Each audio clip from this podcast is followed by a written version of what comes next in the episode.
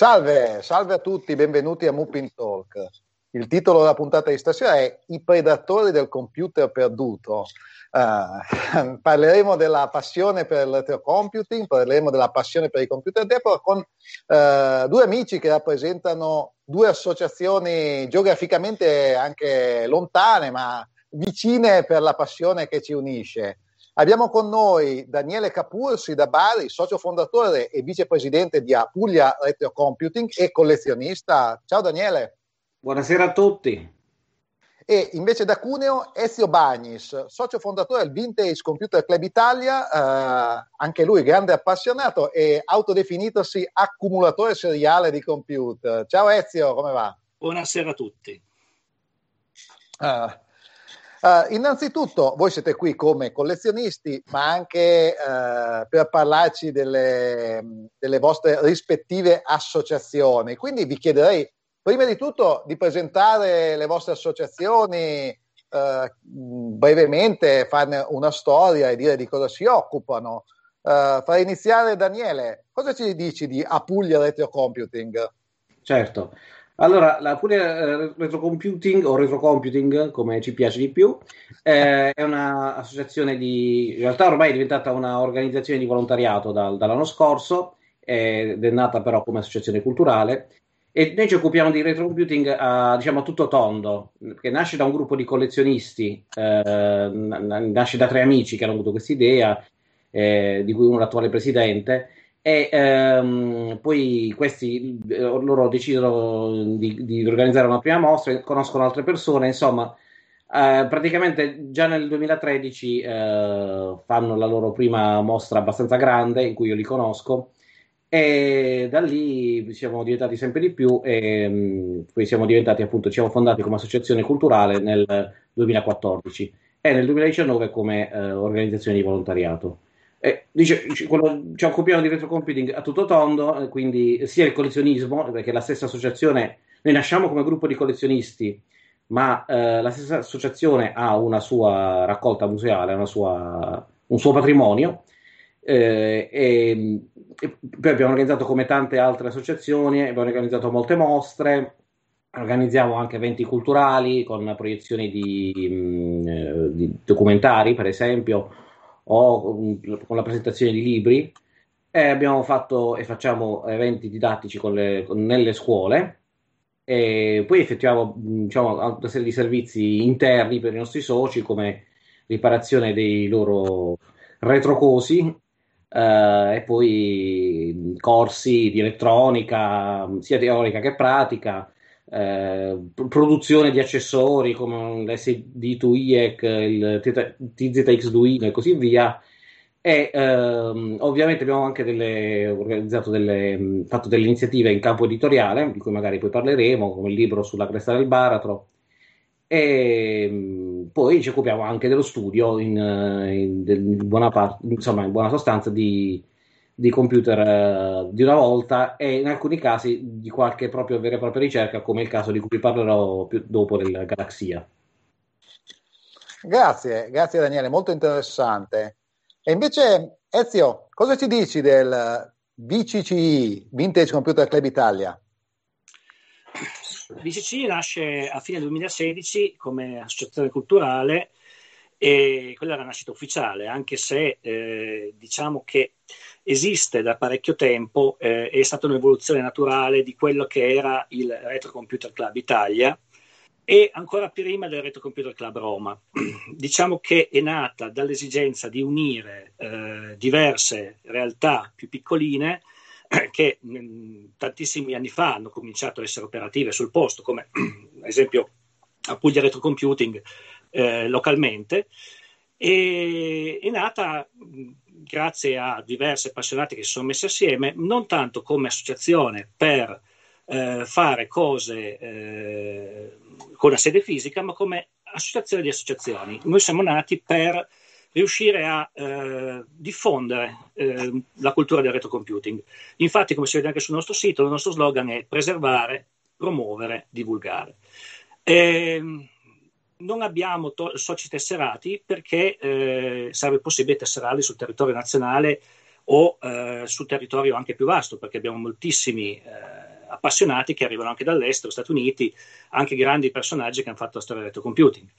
Eh, siamo nati non per caso, ma soprattutto grazie anche alla testardaggine di una persona in particolare che è Paolo Cognetti, che è il nostro presidente, che ha insistito e ha voluto, ha avuto questa visione tanto tempo fa di riuscire a federare eh, le piccole associazioni italiane non tanto in un gruppo più grande, lasciando a ognuno le proprie, le proprie caratteristiche, le proprie iniziative, ma eh, per riuscire a fare qualcosa a livello nazionale. Infatti eh, siamo riusciti, prima come Retro Computer eh, Club Italia, e nel 2016 appunto, poi come VCC a fare eh, tre grandi eh, raduni nazionali, il primo come raduno di appassionati, gli altri due eh, come Festival Italia, nel, facendo parte della galassia della Vintage Computer Federation.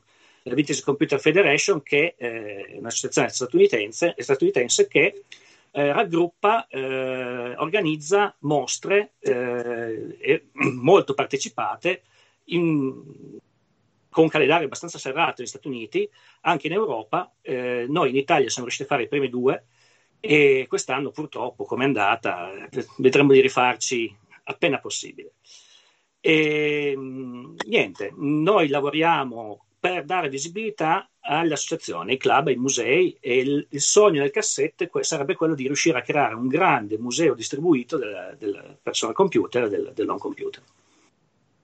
Grazie, grazie Ezio. È molto interessante questo atteggiamento ecumenico di apertura verso tutti gli altri e non di chiusura nel proprio piccolo mondo che si può avere in altre realtà diverse dalle nostre.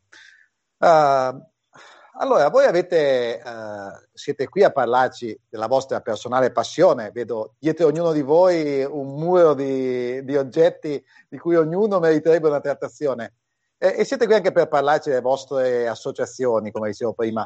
Uh, io vedo, vi conosco, so che siete entrambi degli appassionati, dei grandi collezionisti, degli appassionati di computer moderni e anche antichi.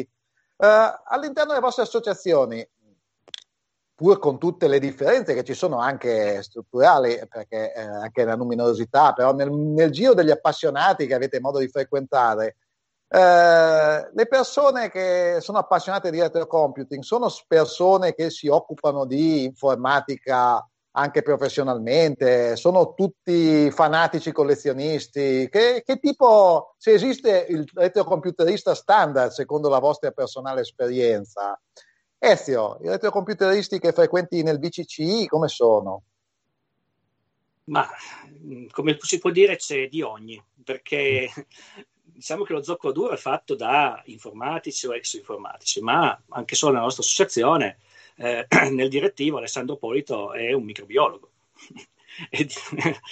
fa tutt'altro. Eh, ci sono persone, eh, collezionisti appassionati, collezionisti tematici, monotematici, che non c'entrano nulla con eh, il discorso dell'informatica. Hanno tutta un'altra preparazione e magari anche un'altra età, perché abbiamo appassionati che eh, sono adesso sulla soglia dei 20 anni, non sono persone di 50, 60, 70 anni.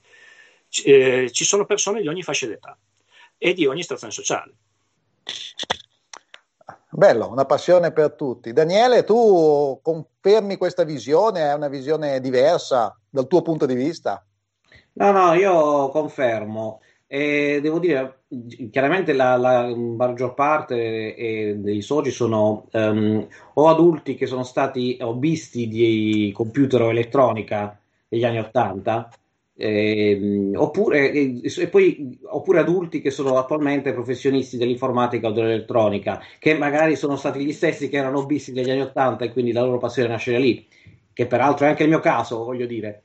Eh, però ehm, molti abbiamo anche, um, cioè, come diceva lui, il nostro presidente è laureato in economia e commercio, e non è eh, certamente, quindi che nel nostro caso non è un, laure, diciamo, un laureato in materie in, in informatica o in elettronica, nonostante questo sia comunque un gran, abbia una grande competenza, per, per, dire, insomma, c'è la stessa situazione. E confermo anche il fatto dei ragazzi, mm, eh, forse noi sono probabilmente un po' di meno rispetto a quello che dici tu, però abbiamo ragazzi trentenni, anche, anche un ragazzo um, um, diciottenne, se non vado errato, che è il nostro socio più giovane, eh, che sono eh, appassionati eh, sì, di, di, retro gaming mo- molto spesso, però anche di, di programmazione e di retro computing in generale, che devo dire per me è stata una, una grande sorpresa.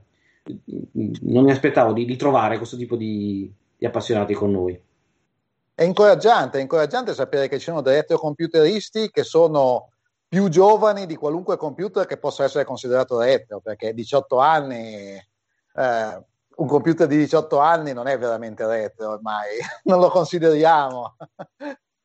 Infatti. Molto, molto incoraggiante, come dicevo. Eh, tornando alle vostre associazioni, alle vostre specifiche associazioni, eh, abbiamo prima accennato alle attività eh, generali di cui si occupano. In particolare, eh, c'è qualcosa di particolarmente eh, significativo di cui vi siete occupati come associazione? C'è qualcosa di figo che avete fatto recentemente o anche meno recentemente? Daniele, cosa, se tu dovessi dirmi una cosa figa che Apulia Computing ha portato avanti, cosa mi citi? Beh, sì, insomma, diciamo, senza false modestie, penso che ne abbiamo fatte più di una di cose molto fighe. Bene. Eh, quella per cui siamo più noti credo che sia la, la pubblicazione del libro sulla cresta del baratro. Eh, eh, che vediamo. Mostriamo che è anche una copia autografata. sì, eh, su queste cose, esatto. le, finezze, le finezze tra retrocomputeristi. È il titolo sulla festa del baratro, dici di cosa, di cosa tratta? Sì, eh, si tratta della traduzione in italiano del libro di Brian Bagnall che si chiamava On the Edge, eh, che è praticamente il, il primo libro, eh, uno dei pochi, credo che esista soltanto un, alt- un, altro, che parla della storia della Commodore. E, tra l'altro eh, ne parla in, maniera molto dettagliata perché lui mm, è andato a fare proprio delle, delle interviste a quelli che sono stati i protagonisti dell'epoca, a, agli ingegneri che ci lavoravano.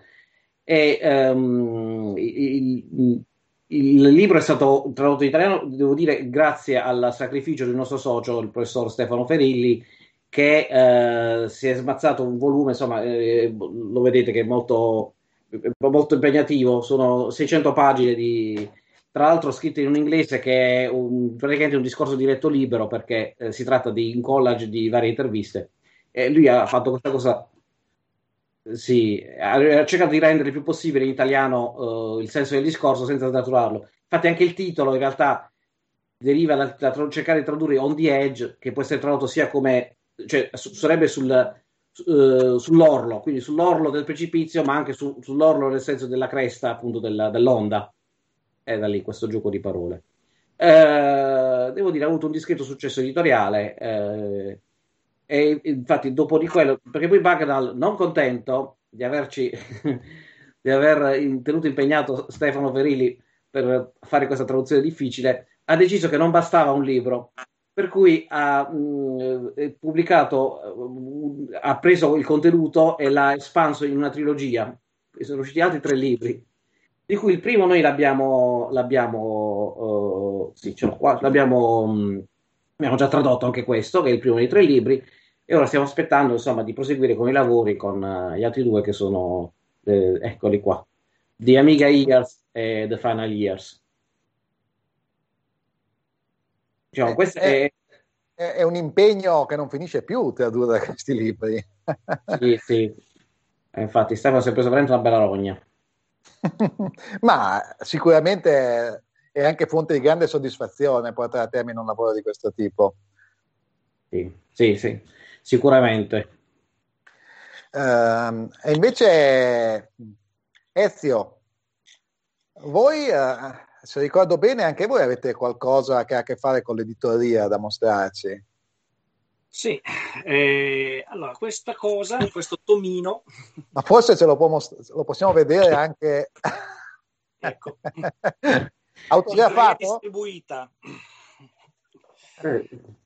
Ecco, questo tomo eh, è scritto a più mani, eh, è scritto a tantissime mani, poi eh, è stato raccolto, eh, rieditato, mh, mm, aggiustato e anche questa è, bisogna dire grazie al nostro presidente Paolo, perché ecco, questa, questa è stata una sua idea che aveva nel cassetto da tanto tempo e tutti abbiamo dato una mano, ognuno col suo capitolo, ognuno con uh, un argomento, una, si va dalle singole macchine eh, alle, alle, tecnologie dell'epoca. Ed è una cosa in crescita, infatti vedete qua, terza edizione, e qualche chilo dopo, anche in formato più piccolo, siamo finalmente arrivati alla quarta edizione. E adesso saremo a un bivio perché diventerà più volumi, perché qua non ci sta più. E questa è la cosa figa cartacea, le altre cose fighe che abbiamo fatto sono gli eventi, quelli sì, perché un evento come quelli di Roma del, dell'anno scorso l'anno precedente non ci sono mai stati in Italia in ambito retro computing, con veramente migliaia di, visitato- di visitatori, con eh, risalto nazionale, con stampa, con televisioni. Questo ad esempio è la rassegna stampa del, dell'ultimo evento, eh, 2019, con eh, Canale 5 e TG1 e tutte le testate, testate nazionali che, hanno, che, sono intervenute con le loro troupe per verificare cosa facevamo lì dentro, questa banda di pazzi che riparava vecchi computer in diretta con eh, magari eh, appassionati che stavano lì delle ore a vedere cosa stavamo facendo e le fidanzate che cercano di portarli via. Ecco, normalmente succede questo negli eventi. Ma è proprio così, cioè il pubblico vi scusate, il pubblico ci vede come dei pazzi fanatici. Che, che, feedback, che, feedback, avete avuto modo di avere dal pubblico negli eventi pubblici, dal pubblico, non dagli amici appassionati di retrocomputer di cui si sa già tutto, ma il pubblico eh, generale? Cosa, cosa ne pensa dei retrocomputeristi? Ezio, secondo la tua esperienza, com'è? Ma eh, diciamo quello che non, non sapeva neanche dell'esistenza di questa, di questa malattia o di questa passione, di solito ne esce entusiasta perché rivede magari qualche macchina strana che aveva usato da giovane, se a una certa età, oppure non riesce a capacitarsi di come si poteva programmare o utilizzare per lavoro o per giocare una macchina con così limitate risorse se, se il visitatore più giovane ha un interesse per vedere come erano fatti questi dinosauri. Quindi normalmente l'interesse è molto buono, poi le domande che ne scaturiscono sono un po' di tutti i tipi, quindi bisogna vedere dove va a parare il pubblico, però diciamo, diciamo che l'interesse è sempre molto molto buono. Facciamo tenerezza, insomma. Daniele, facciamo veramente tenerezza? Io, io, penso che ehm, quando allora, il, il, pubblico, come confermo, eh, è sempre molto interessato, molto meravigliato. Probabilmente eh, entrano anche nelle mostre pensando di avendo una certa aspettativa e poi magari invece si, si, trovano a trovare qualcosa di più interessante di quello che si aspettano. Questa è la, è la mia impressione. Eh, questo, questo, è un grande risultato. Eh, ciò che hai descritto, eh, se si riesce sempre a fare, è un risultato ottimo. Certo, perché uno so, pensa di computer, non pensa a qualcosa, pensa a qualcosa di freddo, uh, per quanto, o una, quella cosa che è l'equivalente di un, insomma, di un elettrodomestico, di un, di un utensile. Uh, venendo invece vedendo la mostra, vedendo uh, cosa hanno significato quei computer per noi e in, comunque in generale per, per, in realtà per tutta l'umanità, per quello che è stato il periodo dell'informatizzazione di massa, uh, e rendendosi conto insomma di, di, cosa potevano fare questi computer già all'epoca, si inteneriscono sicuramente. Certo, se si fermano a parlare con qualcuno di noi, o sono diciamo molto mm, eh, diciamo, nerd anche loro, oppure secondo me ci trovano un po', un po suonati al limite dell'autismo, insomma. Un po' strani, sì. Un po' strani, sì. Eh. Allora, allora, diciamo che i, i, tra di noi penso che ci riconosciamo su questo punto. Ah, sì, sì, sì, senza dubbio, sicuramente. Uh, ma quindi... Scusami, volevo solo certo. aggiungere una cosa, che um, al di là dello stupore comprensibile, quello che mi fa più, più, più specie è quando um, si, si, trovano um, a vedere certe tecnologie che per noi erano normali, per esempio il, il telefono a disco, che io porto sempre perché ho un, un accoppiatore acustico uh, su cui lo metto, E, qualcuno dice: Ah, sì, mi ricordo che c'era a casa dei miei genitori. Qualcuno dice: Ma come facevate ad usare questo aggeggio con, con questo disco? È, è difficilissimo. Cioè, è vero, confermo, è difficilissimo. Mi ricordo che era difficilissimo. Effettivamente è vero. Sì, lì è, è proprio, proprio, proprio, il fatto di stare mostrando qualcosa di archeologia industriale, come se, non lo so, facessi vedere le macchine utensili mosse degli animali in campagna che non si sono più. Ah, sì, sì, sì. Uh, effettivamente uh, sembra, sembra che nell'arco della vita di una persona si siano fatti dei progressi in questo campo, uh, ma non solo progressi, i computer sono più potenti, i computer sono diversi, sono completamente diversi, fanno cose diverse, si usano in modo diverso. Eh, che per chi non ha conosciuto il passato uh, potrebbe essere anche difficile da capire. Ma mh, mm, ritenete, eh, lo chiedo a Daniele, poi giro la domanda anche a Ezio, conoscere questi strumenti del passato, conoscere l'informatica del passato, può fornire una chiave di lettura diversa nella, nella comprensione del presente o addirittura nel, nel, prevedere dove sta andando la tecnologia, dove sta andando il mondo? È una domanda un po' filosofica, mi rendo conto, ma eh, secondo me gli appassionati di computer d'epoca sono adeguati a poter avere una risposta a una riflessione di questo tipo. Daniele, cosa ne pensi? Conoscere il passato è un modo per prevedere il futuro, addirittura. Beh, sì, questa è una cosa di cui io e insomma gli altri dell'associazione siamo convinti, tanto che addirittura è, il, il motto è uno sguardo al passato per comprendere il futuro. Quindi assolutamente. Eh, io su, su, su, su, questo punto vorrei portare un aneddoto, che è una cosa che mi ha colpito molto. Abbiamo fatto un evento in, una, in un istituto tecnico, che è una scuola per periti industriali, e, a Bari, e mh, a una classe di, che era il secondo anno, io il secondo anno forse erano un po' piccolini, però eh, gli abbiamo mostrato, volevamo parlargli del Commodore 64 e io avevo l, diciamo, l'onere di, di, spiegare alcune cose sull'hardware e cercavo di fargli capire qual era la differenza tra il loro smartphone, che tutti quanti avevano uno smartphone, e il Commodore 64 in termini di, eh, di prestazioni ovviamente. Per cui dissi, beh, questo computer ha solo 64k di memoria. Voi sapete quanta memoria ha il vostro smartphone? E loro non mi sapevano rispondere. Cioè, sono rimasto, cioè, loro lo usano passivamente eh, questo oggetto e, neanche, neanche, sapendo questo dato che normalmente quando uno sceglie un modello di smartphone è fondamentale. E, mi sono reso conto dell'enorme differenza con noi che quando usavamo questi computer, quando si programmavamo, eravamo costretti a, a conoscere benissimo cosa fossero i singoli byte i singoli bit di queste macchine. Per cui eh, non, non, si riesce, ecco, secondo me, neanche ad, ad apprezzare ehm, qual è il valore della tecnologia che abbiamo e del progresso che, che viviamo, non sapendo eh, appunto quali erano le, le, limitazioni che noi avevamo, insomma, parliamo di 30 anni fa, ecco.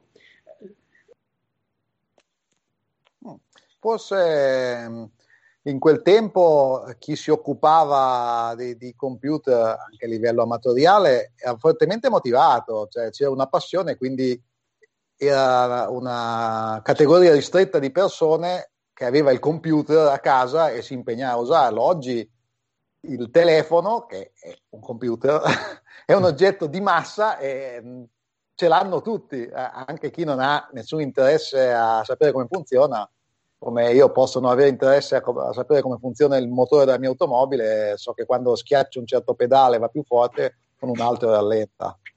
E ce n'è anche un terzo, non ho mai capito bene come si usa. Ezio, Ezio eh, tu condividi questa visione? È, è, utile per conoscere il futuro o per capire il presente conoscere la storia dei computer oppure è un argomento di nicchia da appassionati che io non uso meglio il mio telefono perché uh, ho programmato un Commodore 64.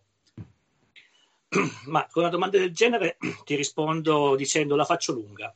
Quindi sono, sono perfettamente d'accordo con quello che ha detto Daniele prima e ricongiungendomi al nostro slogan che è preservare, quindi prendere queste vecchie carcasse delle cascine e cercare di preservarle e non mandarle al macero. Promuovere, quindi portare la gente agli eventi e promuovere eh, tutta la storia che sta dietro ai vecchi computer. Divulgare è importantissimo. Divulgare cosa? Come diceva Daniele prima, un ragazzino, ma anche una persona normale di strada, eh, non sa cosa c'è sul telefonino, ma non sa eh, le basi. Cioè, la persona normale ha un telefono eh, iPhone nuovo da 128 gigabyte, eh, poi ha il contratto telefonico da 100 giga eh, e poi quando è collegato in 4G va veloce 100 mega, ma giga mega cosa? eh, byte, quindi bit. Quindi dobbiamo andare da loro e fargli vedere cos'è un bit. Questo è un bit. Questo, IBM 1948, questo è un bit, singolo bit, e da lì spiegargli un attimino perché cosa c'è in mano. E Scusa, Ezio, dai, dai, qualche dettaglio sull'oggetto che hai mostrato, perché no, non tutti lo riconoscono al volo. Eh. Ma questa è una, una, valvola di un addizionatore IBM 604 di fine anni 40. Grazie. Eh, montava un 150 di queste valvole poteva fare delle somme. E consumando più o meno quanto consuma adesso, non so bene, ma il consumo elettrico di queste cose era mostruoso, non certo quello di un telefonino. E quindi sì, per secondo voi divulgare e cercare di far capire un po' le basi su queste cose è importante anche socialmente. Uh, bello, è il lato nobile della, della passione non c'è solo un aspetto ludico e auto, di autogratificazione, ma c'è anche un aspetto nobile di divulgazione. Eh, hai detto una frase eh, però che ha suscitato la mia curiosità, hai detto eh, recuperare vecchi oggetti dalle cascine, ma eh, si fa veramente, ci sono veramente situazioni in cui si va a scavare come eh, nuovi Indiana Jones, andare a sostituire il, te, il, l'idolo con il sacchetto di sabbia e scappare dalle trappole. Cioè, avete fatto davvero qualcosa del genere? Ezio, tu sei andato a rubare agli indigeni un computer abbandonato? Ma eh, questi casi qua, sì, mm, ognuno di noi, ogni appassionato è, ha tantissimi aneddoti di recuperi strani, perché poi mm, quando mi chiedono dove li trovi il computer, eh, ovunque, li si può comprare su eBay, eh, perché poi c'è anche questo discorso del commercio che c'è adesso su qualunque cosa, perché come se sulle figurine panini d'epoca c'è, c'è già anche sui computer vecchi. Eh, si può recuperare dall'amico che ha il Commodore 64 in soffitta, poi quando vai a vedere la mamma l'ha appena buttato. Eh, e poi si va a fare delle cose veramente scandalose in condizioni estreme quando c'è da recuperare qualcosa di informatico. È sempre più difficile, ma si riesce a fare. Confessacene una scandalosa, senza ma, sforare sul penale. Ma ve ne sconfesso due, uno a livello di associazione e uno a livello personale. Uno a livello di associazione è quando ci siamo stati contattati da, un nostro, da, da uno dei membri del, del, gruppo Facebook, per poi Vintage Computer Club Italia, come attività eh, fondamentale a eh, questo gruppo Facebook che esiste da, dai tempi di, appunto, di Retro Computer Club, Italia, eh, che raduna adesso 5.000 appassionati e eh, nel gruppo ci sono spesso segnalazioni di eh, occasioni strane piuttosto che eh, operazioni di salvataggio da fare, ce ne sono parecchie che sono state fatte, diciamo in questo caso non si va a salvare come lo 64, ma un giorno da un nostro collega appassionato riceviamo una, una, una, un contatto che eh, nel Veneto si stava per sfondare un uh, digital, un deck PDP, quattro armadi e bisogna andarlo a prendere subito. Eh, impossibile perché subito non si riesce, anche qui alla fine il solito Paolo, il nostro presidente, che si sacrifica volentieri a fare queste cose, si noleggia un furgone, si parte, si va da Roma al Veneto, si caricano quattro armadi da tonnellate, si va eh, Capatina a Milano dove l'altro nostro socio direttivo aveva messo da parte cinque macchine enormi di un'altra marca, si carica tutto e dopo 2000 km si scarica tutto a casa senza farlo sapere ai parenti perché altrimenti buttano via tutto. E questa è una cosa diciamo associativa perché siamo riusciti ad avere una zona dove poter raccogliere le macchine eh, che ci vengono donate come associazione, ma l'intento, quello di VCC, non sarebbe tanto di avere delle macchine nostre, ma ripeto, di eh, poter esporre quelle che ognuno di noi ha per sé, perché eh, nel gruppo ci sono circa 5.000 appassionati, penso che circa 2.000 hanno una collezione più o meno grande, circa 200 hanno collezioni veramente grandi e per queste possiamo già riempire diversi musei e fare diverse cose. Eh, per quanto riguarda il recupero personale, mi ricordo quello in cui tempo fa un mio amico che conosce questa eh, passione, dice vieni con me con delle scarpe brutte e portati una bottiglia di vino buono. Eh, che te?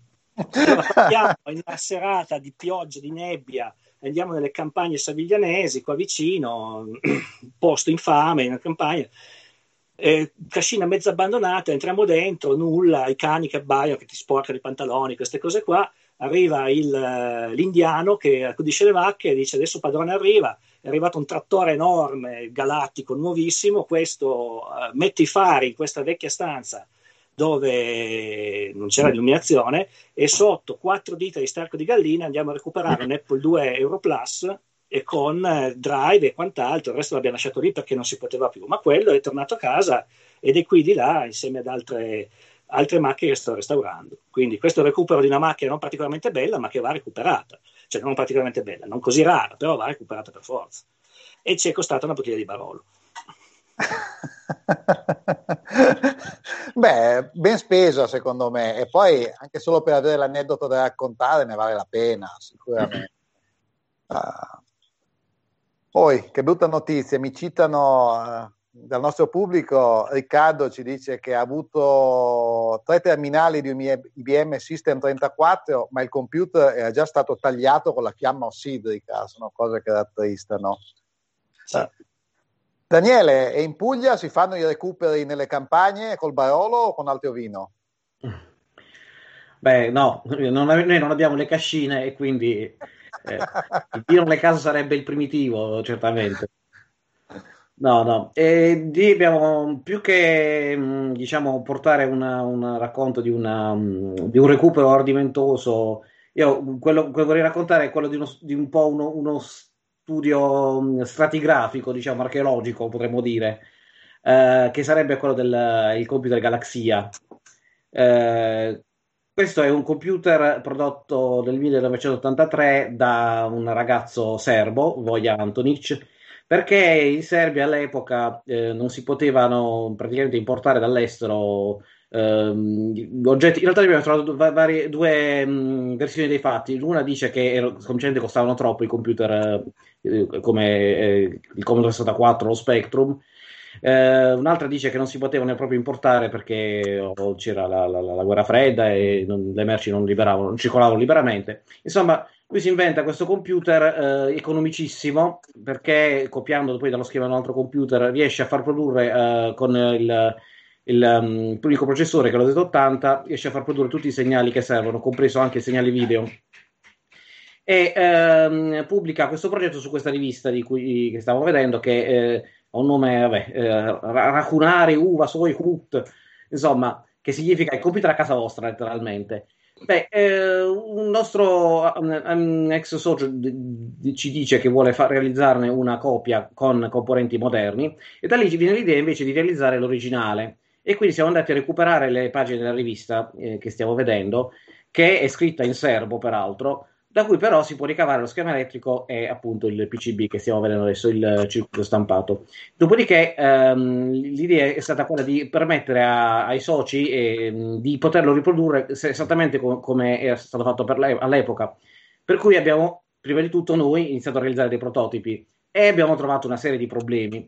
Uh, intanto mh, monta- stampato il primo PCB con le tecniche mh, diciamo che sono più o meno le stesse dell'epoca all'epoca magari avrebbero stato un bromografo ecco qui. Noi abbiamo usato il press and peel cioè questi fogli blu uh, va bene che, su cui si stampa con la stampante laser eccetera eccetera. Non, comunque non funzionava niente.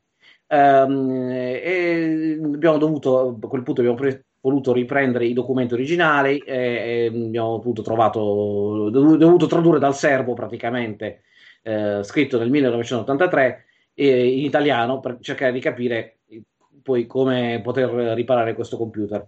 Um, questo non è bastato, alla fine cercando su internet abbiamo trovato un sito di un ragazzo sloveno che ha scoperto che mh, con gli Z80 prodotti diciamo, più, più, moderni il computer non funziona perché rispetto allo Z80 originale hanno i tempi di un segnale che è diventato più stretto. Mh, vabbè, il segnale che genera poi il segnale video di fatto. E insomma, questo qui eh, è riuscito a trovare però una, un modo per correggere questo problema e farlo funzionare anche con i processi attuali. E la cosa interessante ecco, di questo discorso è come ci è riuscito. Ci è riuscito perché è entrato in possesso di un esemplare di questo Galaxia e eh, ha iniziato a studiare come era fatto dentro il circuito e aprendolo ha trovato a un certo punto un grumo di eh, nastro isolante di cui uscivano dei fili collegati alla, alla scheda madre del computer. Aprendo questo grumo ha trovato eh, un, un, integrato con un altro paio di componenti e ha così scoperto che quella era effettivamente la patch che serviva per far funzionare gli Z80 moderni. Quindi ecco, ha dovuto scavare vari strati per trovare questa... questa wow. Eccolo qui, infatti vediamo la la patch originale. È un lavoro non comune andare così a fondo per risolvere il problema. Notevole. Sì, sì. Tra l'altro abbiamo dovuto anche, eh, per stampare il circuito stampato, abbiamo dovuto anche, noi avevamo solo le scansioni eh, dell'epoca, non sono una qualità altissima, con una risoluzione altissima, per cui non c'è un nostro socio che si è, si è messo con Photoshop a ritoccare tutte le piste fino a quando abbiamo ottenuto una qualità sufficiente per poterla poi stampare e ha funzionato. Un vero e proprio lavoro, lavoro, di ricostruzione storica a tutti i livelli, complimenti. Sì, sì. complimenti. Eh, comunque io continuo a vedere dietro di voi le vostre collezioni personali, credo, o quantomeno una parte delle vostre collezioni personali. E oltre che a fare domande a voi come rappresentanti dell'associazione, vorrei chiedere qualcosa uh, come individui, come collezionisti. Uh, queste grandi collezioni che avete, come sono nate? Come è nata in, uh, in voi la scintilla del retrocomputing? Cosa vi ha motivato o vi continua a motivare? Daniele, tu è, come sei arrivato a dire questo computer vecchio in realtà è un oggetto antico? Che percorso hai fatto?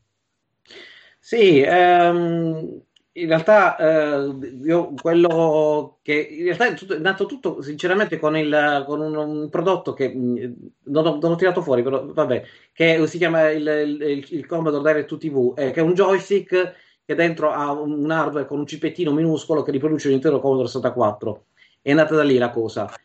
Ehm, in realtà io non sapevo ignoravo praticamente il fenomeno del retrocomputing prima di scoprire questo joystick perché poi ho iniziato a cercare su eBay, ho trovato cose e allora mi si è accesa la scintilla di, uh, mi sono reso conto che potevo uh, finalmente realizzare un mio sogno, e cioè quello di possedere alcuni computer, alcune periferiche, alcuni accessori che io avevo visto sulle riviste tanti anni fa, appunto quando uscivano e che sognavo e che uh, mio padre non, non mi comprava.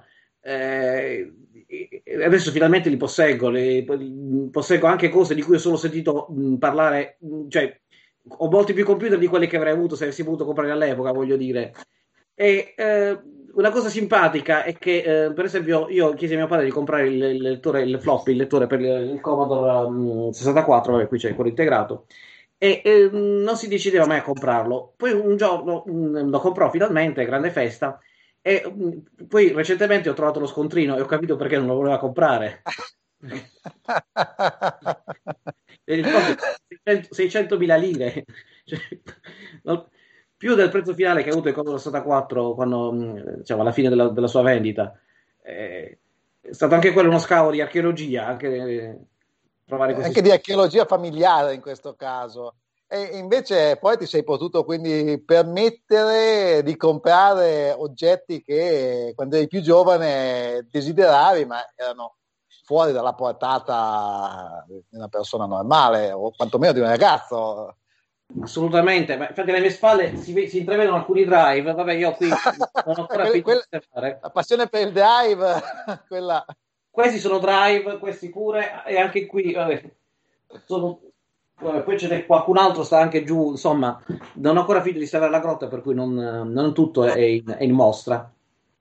Su quelli... Dovresti, dovresti parlare con te stesso di 30 anni fa e fargli vedere questi drive per farlo felice.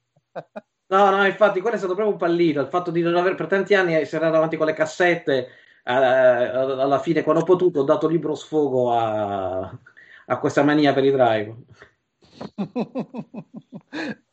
Eh, è un modo per compensare, possiamo dire. Ezio, e tu invece come, come sei arrivato ad, avere computer d'epoca? Cosa ti piace dei computer d'epoca? Anche tu compensi qualcosa che desideravi prima? sì, il mio è un po' un purgatorio per dei peccati che ho commesso in giovane età. Caspita.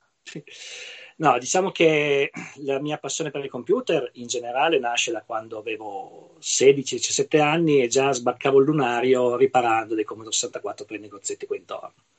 Oppure duplicando cassetti pirata, si può dire, sì, ormai è prescritto. Eh, ormai, ormai è prescritto, sì, sì, siamo tranquilli. Per, per le edicole dei dintorni.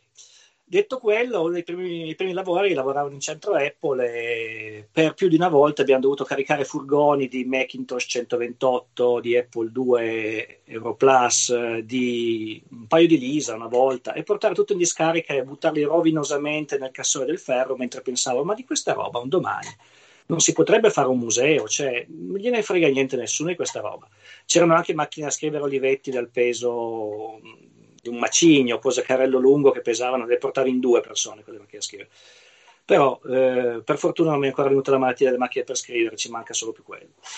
Detto questo, poi nel tempo ho cominciato a tenere da parte qualche computer che i clienti mi davano indietro, magari particolarmente interessanti o particolarmente vecchi, e a un certo punto è successo quel che è successo, adesso mi trovo con queste 400-500 macchine per casa e boh, vabbè. È una storia triste. Beh, in effetti la tua storia parte da un peccato originale, veramente. Eh. Sì. Non so se, se, se, è un'informazione che ti, ti, è convenuto divulgare pubblicamente. Adesso tutti gli appassionati so. che incontrerai diranno: Ah, è lui che da giovane ha commesso un delitto. Sì, buttare Elisa in discarica Cuneo è stata veramente una cosa delittuosa. Tanto, tanto che adesso ci sarebbe quasi da andare a scavare come fecero per le cartucce di ET nel deserto del Nevada perché ah, tu, sai soltanto... tu, sai dove c'è un giacimento di Lisa. Sì so dov'è. A proposito dei predatori del computer perduto. Sì. attenzione qualcuno potrebbe venire a aprirti per chiederti queste informazioni. Sì però purtroppo è umido non è come quel deserto non è come Alamogordo non è come le, le cassette del, del videogame eh. Eh, hai detto eh, centinaia di macchine hai nella tua collezione lì a casa? Mm, purtroppo sì. mm, io posso immaginare che ce ne sia qualcuna uh, che non che sia particolarmente rara, senza dubbio, ma ne hai qualcuna o una che uh, in questo particolare momento uh, è particolarmente interessante per te, quella su cui stai lavorando adesso, quella che ti emoziona di più ora? Perché se ti chiedo la più rara, vabbè, è una, è una specifica, ma quella che invece da collezionista e da appassionato riparatore in questo momento ti sta, ti, ti prende di più, eh, esiste? In questo momento sto lavorando con interesse su degli Apple 2 eh, ah. a livello di restauro, sia perché è una macchina che io nasco Apple Conosco bene Apple, ma dal Mac in avanti, dal 68K in avanti come processore. L'Apple 2 marginalmente. Ho studiato su Apple 2 a 14 anni quando nel dopo scuola andavo a farmi un corso a pagamento di COBOL sull'Apple 2. Sì. Succedono anche queste cose, che nasciamo nerd e continuiamo così. Eh, però eh, adesso sto approfondendo l'hardware dell'Apple 2, quindi in questo momento me ne trovo con alcuni smontati, un paio già perfettamente restaurati, gli altri stanno andando avanti, in piccolissimi ritagli di tempo li porto avanti. Mi, mi affascina molto la storia dell'Apple 2, la, la, sua semplicità e tutto quello che fece Woz lì dentro, perché è veramente un... Uh, con nulla, con un'elettronica ridicola, è riuscito a fare uno dei computer più longevi e più potenti della storia in quell'epoca. Hmm. Uh, interessante, un computer ancora oggi, eh, vabbè, dipende dai modelli, però relativamente comune, eh, non, eh, eccolo qua. Ce ne sono tanti in giro, non è un oggetto no. che spicca per essere raro, però... Eh, grazie. Invece Daniele, eh, tu come collezionista adesso stai lavorando su qualcosa? C'è, c'è qualcosa che, che, ti emoziona in questo momento? Beh, eh, non sto lavorando in maniera attiva come Ezio sicuramente. Uh, a me piacerebbe tanto far, scrivere del software per il 64 o per il 128, che è stato il mio, il Commodore 128, che è stato il mio primo computer. E, e, diciamo, questo occupa un posto speciale nel mio cuore. Uh, non, non sto avendo il tempo, spero in futuro di sì. Diciamo che come pezzo della collezione a cui sono più affezionato, invece, è sicuramente il, il Vectrex, scusate, da, questo, da questo lato, sì. Ecco qua, e, il Vectrex, che non so quanti conosceranno, gli appassionati sì lo conoscono, insomma. E, ehm, che ogni volta che lo portiamo a qualche mostra riscuote molto successo. Io ho un intero album fotografico di me che faccio foto, alle, cioè di foto compreso alla gente che gioca, perché poi gli faccio provare anche il, il caschetto 3D, che è una cosa abbastanza rara. Eh, questo mi è costato un rene effettivamente. E fa un autoindossato, fa, fa un effetto molto, molto um, cyberpunk, insomma, a, anche adesso non sfigura. Dici due parole sul Vectrex perché le, forse un po' meno noto dell'Apple 2, ma veramente attenzione, è caduto il caschetto, è caduto il rene. No, no, no, sicuramente. Eh, il Vectrex è molto interessante come mm, computer, ecco infatti, perché ha una peculiarità, è l'unica console casalinga, diciamo l'unica console da casa, non, non arcade da, da, bar, che usasse la, la, grafica vettoriale. Cioè lo schermo invece di essere diviso in punti, come abitualmente e come anche nei televisori moderni, eh, o nei monitor moderni comunque si tratta di punti, lo schermo è, è, è, libero e viene disegnato dal pannello elettronico eh, in, in, maniera libera che traccia, ecco, infatti, che traccia delle linee e, e dei punti. Uh, questo gli permette di avere uh, con um, pochissima potenza di calcolo, uh, perché comunque sono un processore che è paragonabile a quello degli 8 bit dell'epoca, a un MHz, ehm, eh, con pochissima potenza di calcolo eh, poter disegnare eh, grafica a cui riesce a fare rotazioni, zoom ehm, e anche con una qualità, con una risoluzione eh, molto alta. Il problema è che per fare questa cosa però è, è monocromatico, praticamente è come lo schermo di uno oscilloscopio analogico, se qualcuno lo, lo usa o l'ha mai usato. Eh, e quindi, un oggetto, un oggetto davvero particolare e con il visore 3D che eh, costava sicuramente tanto all'epoca e continua a essere un oggetto costoso. Sì, tra l'altro il visore 3D ha una peculiarità perché oltre a dare ecco, l'effetto 3D, eh, dà anche il colore alla, ai giochi. Questa è una cosa che forse è più, più interessante questo che non l'effetto 3D, eccolo qui. Perché eh, praticamente ha questo disco che ruota davanti agli occhi e il disco è eh, per metà opaco, per metà trasparente, infatti si vede, perché un solo occhio alla volta deve, deve, deve vedere. Vabbè, è, ed è anche colorato, si vedono i, i vari colori che escono. Quindi Figo. il disegno si, del schermo si sincronizza col passaggio del disco, quando c'è la zona rossa davanti all'occhio, quello che viene tracciato sullo schermo appare rosso, insomma, e così via. Eh, inge- molto ingegnoso. Sì. Ah. E, a proposito del fatto che ti è costato un rene, Mm, ma com'è il mercato? Eh, lo so che è un argomento un po' uh, prosaico, noi parliamo di collezioni, di musei, di esposizioni, in realtà c'è anche un aspetto economico del retrocomputing.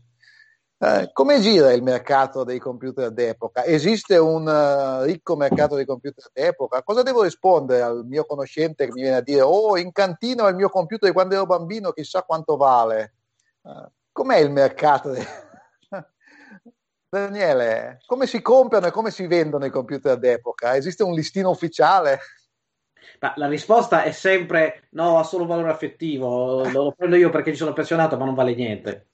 Allora, questo ce lo chiedono sempre anche alle mostre. Ci chiedono molto spesso quanto possono valere, noi rispondiamo sempre così.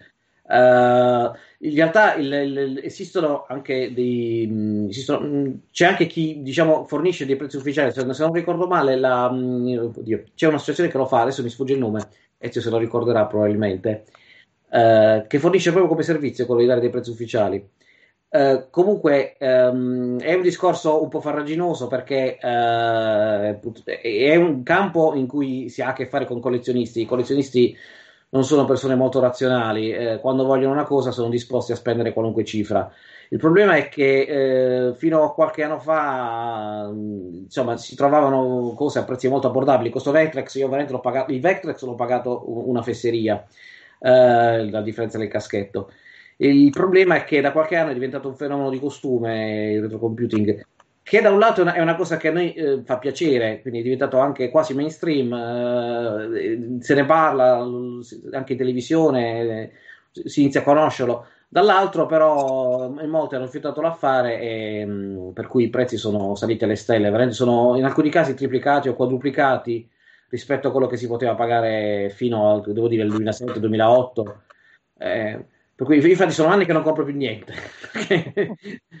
non, non, veramente. Sei passato, è passato da oggetti che venivano smaltiti e sepolti, non ricordo più dove, a Cuneo, e invece adesso oggetti che vengono venduti alle aste, è la stessa cosa. Eh, infatti. Poi vabbè, Ezio. c'è eclatanti. Prego, prego. Cioè, ci sono i casi eclatanti che conoscono tutti, come l'Apple 1, eh, diciamo, quello probabilmente è stato la, la, la, che è stato il computer che è stato venduto all'asta al prezzo più alto della storia, quello probabilmente è stato il caso che ha fatto, fatto capire molti, a molti questa possibilità. Scusate. Forse per certi versi ha anche illuso alcuni, quelli che dicevo prima, ma il Commodore 64 di quando ero bambino adesso mi fa diventare ricco, eh, no, non ancora. Forse il lettore di floppy del Commodore 64. Quello sì. Ezio, eh, dal tuo punto di vista il mercato com'è? Eh, si comprano, si vendono, vale la pena di acquistare computer d'epoca oggi? Eh? Ma io faccio parte di quella categoria di retrocomputeristi a cui la, la, parola quanto vale fa venire l'orticaria o la pelle d'oca, perché eh, tutto quello che c'è qui dietro è stato comprato, scambiato, um, recuperato, però tendo a spendere molto poco o comunque sotto prezzo, come si dice, perché eh, non sono uno di quelli che si butta pesce sulla prima oggetto che c'è, ci sarà come tutti una wish list, una lista di, di desiderata, però con pazienza si cerca di... Ehm, sì, sicuramente, come diceva Daniele prima, l'Apple 1 ha aperto un po' gli occhi eh, al mondo che i computer vecchi possono avere un valore, valore che probabilmente adesso è gonfiato anche da questi nuovi ricchi, nel senso che molte di queste macchine vanno a finire anche nel sud-est asiatico, in Thailandia, in Giappone, gente che ha soldi da spendere e quindi non, non avendo problemi compra, casomai magari aumentano di prezzo, magari butto via un po' di soldi, che se ne frega. Lasciando perdere i pezzi storici, oggi il mercato lo fa, lo fa eBay, eh, dando a vedere sul venduto quanto si è pagato, ma più o meno un'idea per capire cosa, cosa si è davanti. Io sono sempre l'idea che la cosa migliore è lavorare in gruppo per andare a recuperare cose, per andare a, a fare i predatori del tesoro perduto, veramente. Ci sono ancora bei lotti, ci sono ancora sempre meno, eh, però ci sono ancora macchine murate che aspettano di essere smurate eh, accenno a un lotto che abbiamo smurato, smurato vuol dire togliere una porta eh, burata eh, qua nelle colline astigiane tre anni fa, eh, grazie a un lavoro di gruppo, abbiamo identificato un annuncio strano, sono andato a vedere sul posto e questo era un ex centro assistenza Commodore che aveva spostato, quando era fallito aveva spostato tutto da Torino all'Astigiano, poi quella porta era finita murata e con, con, con i blocchetti di cemento di dietro c'era, c'era un tesoro. E il mercato sì, quando l'Apple 1 vale 800.000 euro su un'asta fa sì che poi la rivista Wired o qualcun altro salta fuori con andate in soffitta che il vecchio cellulare vi vale sicuramente 200.000 euro e il robottino ne vale 50.000 e questo sconvolge poi i piani. Ha un lato estremamente positivo. Tutto quello che sarebbe finito in discarica al volo a questo punto sta su quello scaffale ancora un po'. Quindi eh, eh, alla voce preservare il quanto vale eh, dà questo input in cui magari è meglio non buttare, è meglio tenere ancora un po' da parte. Giusto, giusto. Uh, questo può essere negativo per il collezionista, ma positivo per lo storico che sa che l'oggetto rimane vivo, rimane eh, conservato perché quanto, se ha un valore economico viene conservato, se non vale niente viene buttato.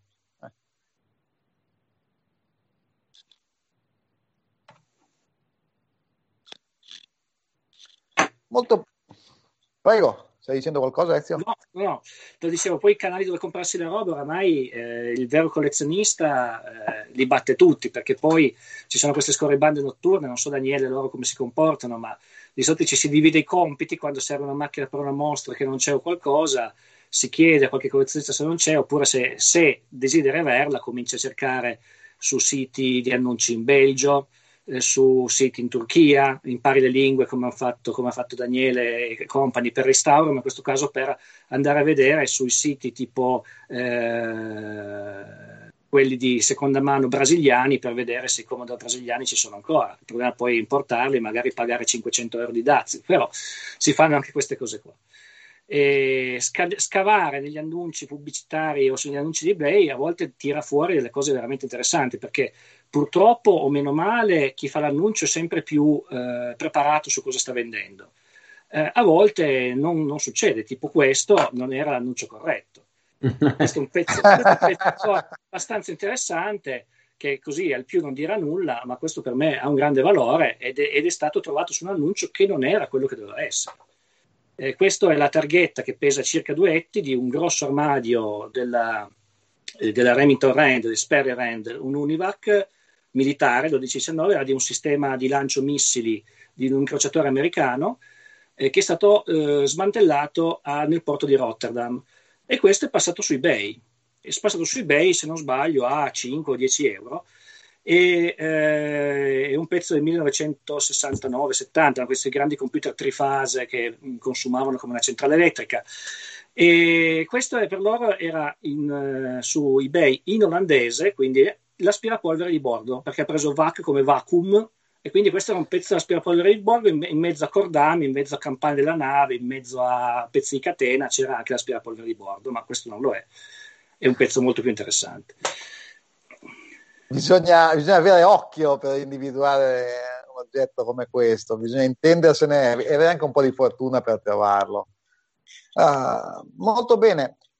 Signori, uh, voi siete dei collezionisti e degli appassionati storici, avete detto che ci sono anche giovani che intendono ad appassionarsi al retrocomputing.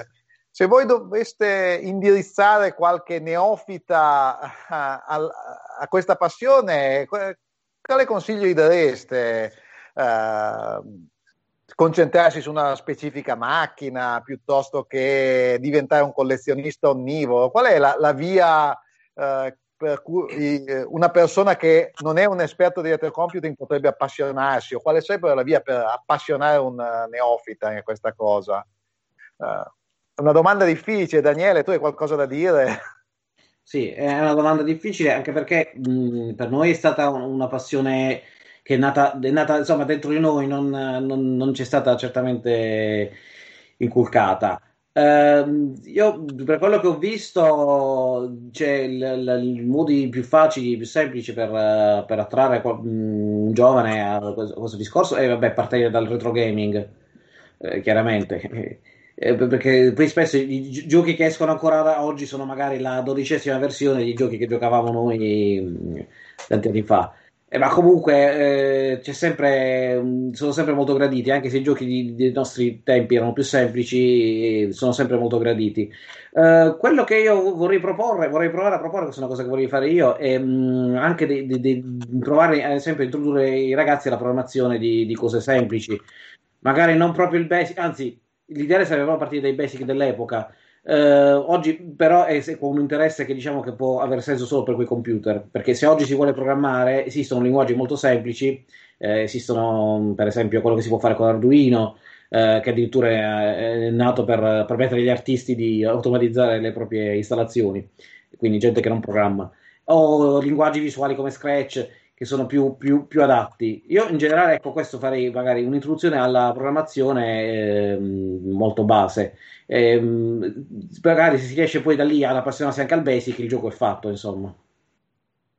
Eh, um, partire da prenderla di lato, diciamo, sì. partire dalla programmazione moderna con strumenti semplici e poi fare il passo. Ezio, condividi questo approccio per coinvolgere i giovani al retrocomputing? Io giocherei più sulla, sulla fase hands-on, cioè mettici le mani sopra, eh, fiere, manifestazioni, quando si possono fare, vieni, portati tre amici, joystick, sfidami a Pac-Man, e si parte da lì, dal gaming sicuramente, e poi come diciamo noi, uno su cento se la fa, uno su cento eh, si appassiona e comincia, però non bisogna fargli arrivare sulle cose statiche, quindi come dice Daniele giustamente, sulle cose reali, programmazione, eh, usarli, usarli, capire che quella cosa lì era un hard disk da 20 mega, però adesso nel tuo, nella tua eh, Secure Digital hai 512 giga, ma quelli sono 20 mega, devi farci stare tutto, provaci, altrimenti adesso abbiamo sistemi operativi per le automobili che pesano 40 giga, l'automobile fuori strada. Eh, sì, imparare anche che le cose non sono, non sono nate sempre facili e devo dire con... Eh, sono contento del fatto che nel nostro gruppo, ICC, ci sono diversi ragazzi sotto i 30 anni che sono bravi, ma bravi forte, gente che ha iniziato a 16-17 anni a appassionarsi e adesso in giovane età sono fra i migliori, ad esempio, nell'estrarre dati da una ROM, eh, a fare il, il, dump di qualunque cosa fisica che ci sia in una macchina, che io, non, io personalmente non so cosa sia, questi riescono a estrarre i dati da lì dentro. Quindi è un lavoro di preservazione molto grande quello che stanno facendo e soprattutto richiede conoscenze tecniche elettroniche non da poco, che in diversi casi abbiamo visto che poi ah, nella vita reale eh, uno sta diventando ingegnere elettronico, quant'altro, cioè aiutano queste cose, non, non è fuffa imparare delle basi nella vita reale, perché in realtà il l'elettrocomputing è un mondo di fantasia.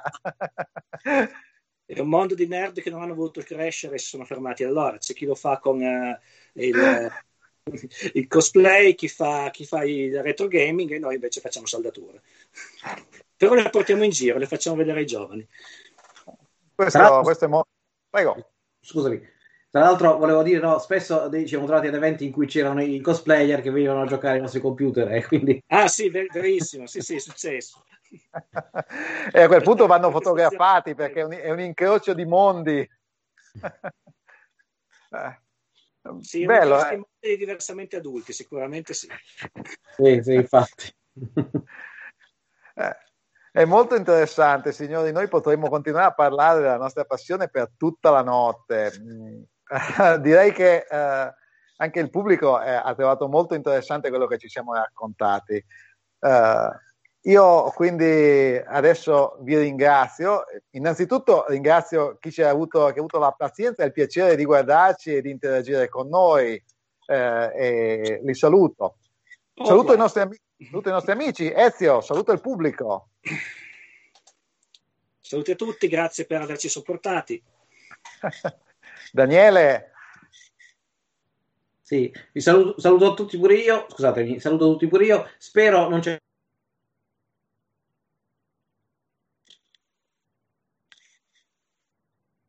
ha avuto un blackout. Eh, Daniele ha fatto in tempo a salutare. Eh, eh, io vi ringrazio per l'attenzione, eh, saluto Riccardo che produce il nostro piccolo talk show e vi do appuntamento alla prossima puntata di Mupin Talk. Buona serata a tutti.